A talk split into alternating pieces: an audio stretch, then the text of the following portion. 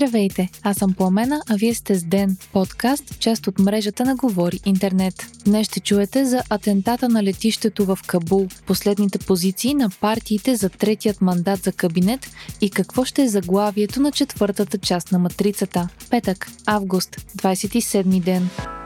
13 американски военнослужащи и десетки цивилни афганистанци загинаха при атентат на летището в Кабул вчера вечерта. Часове след като няколко западни правителства са предупредили за незабавна опасност и са казали на гражданите си да се отдалечат от летището, са се случили две експлозии. Отговорност за атентата пое терористичната групировка Ислямска държава и по-конкретно крилото Идил Хорасан – Експлозиите са причинени от терористи, които са се самовзривили. Едната от бомбите е избухнала на входа на летището, причинявайки масова паника. Според източници на Нью Йорк Таймс, цивилните афганистанци, които са загубили живота си, са между 30 и 60, а ранените са между 120 и 140. От американска страна 13 военни са загинали и поне 15 са ранени. Президентът на САЩ Джо Байден още вчера направи изявление, в което заяви, че американските сили ще отмъстят на атентаторите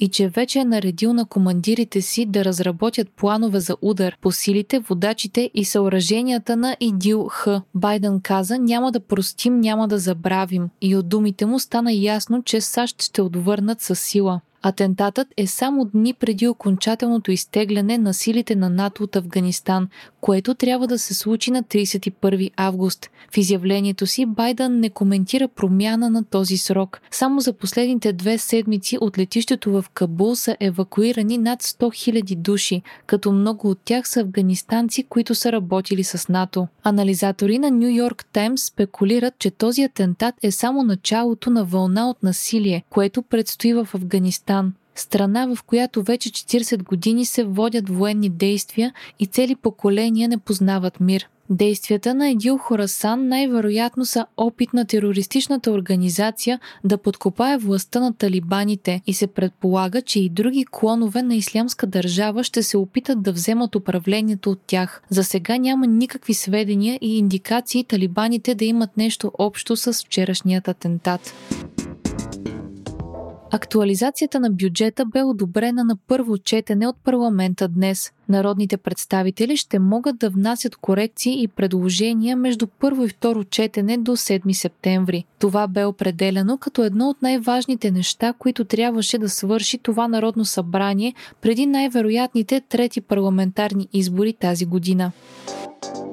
Припомняме, че вчера президентът Румен Радев връчи последния трети проучвателен мандат за съставяне на кабинет на БСП. Лидерът на партията Корнелия Нинова обяви, че кандидат за премиер ще бъде излъчен в 7-дневен срок, т.е. до 3 септември. БСП кани на публични срещи партиите Има такъв народ, Демократична България и Изправи се БГ Ние идваме. И по думи на Нинова, партията няма да поставя условия, а всички преговарящи могат да предлагат министри и премиер, а бъдещите преговори могат да стъпят на декларацията от първите разговори между партиите. Въпреки това, от има такъв народ и Демократична България потвърждават позициите си и дават индикации, че най-вероятно няма да подкрепят кабинет на БСП. Вчера Христо Иванов е заявил, че шансовете Демократична България да подкрепи кабинет с третият мандат са намалели и че през уикенда ще се проведат заседания на колективните органи на коалицията, за да се вземе решение дали ще се включат в преговорите, организирани от БСП. Има такъв народ, пък няма да подкрепят кабинет с мандат мандата на БСП беше категоричен заместник председателят на партията Филип Станев. Има такъв народ, биха взели участие в разговорите с БСП, но това няма да повлияе на позицията им, каза Станев. Единствено от изправи се БГ ние идваме са заявили, че ще участват в разговорите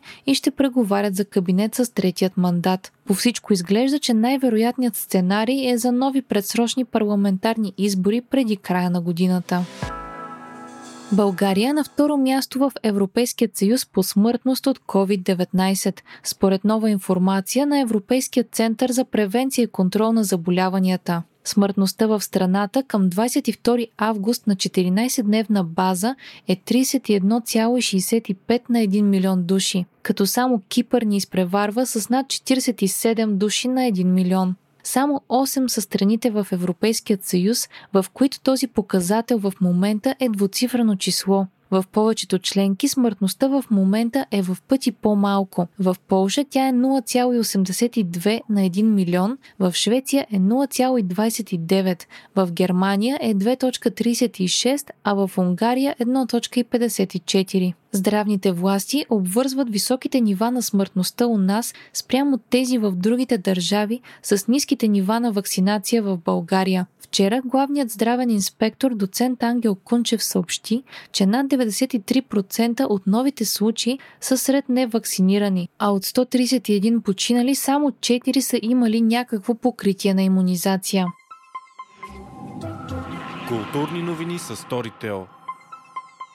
Изложбата от вандализъм до изкуство ще разкаже за пътя на български и холандски графити артисти от улицата до галериите – Събитието ще бъде открито на 1 септември в 19 часа в Софийската галерия Доза. Изложбата е уникален прочит на еволюцията на графитите и как от смятани за вандализъм стигат до музеи и галерии. Организатори на изложбата са София Графити Тур и посолството на Кралство Нидерландия, а куратор е една от легендите на нидерландският стрит арт – наш.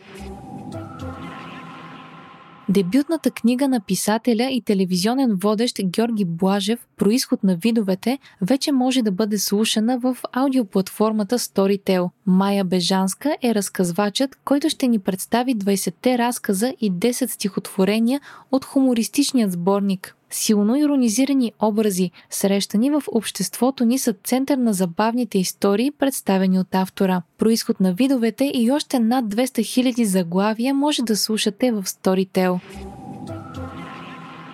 Четвъртата част на матрицата ще се казва The Matrix Resurrections, в буквален превод на български Матрицата Възкресения. Премиерата на филма е обявена за 22 декември тази година и се очаква скоро да излязат и първите промоционални кадри и материали за филма. Режисьор на лентата е Лана Лашовски, която е и сценарист заедно с Александър Хеман и Дейвид Мичел. Отново ще видим Киано Ривс и Кери Ан Мос, познати ни като Нео и Тринити.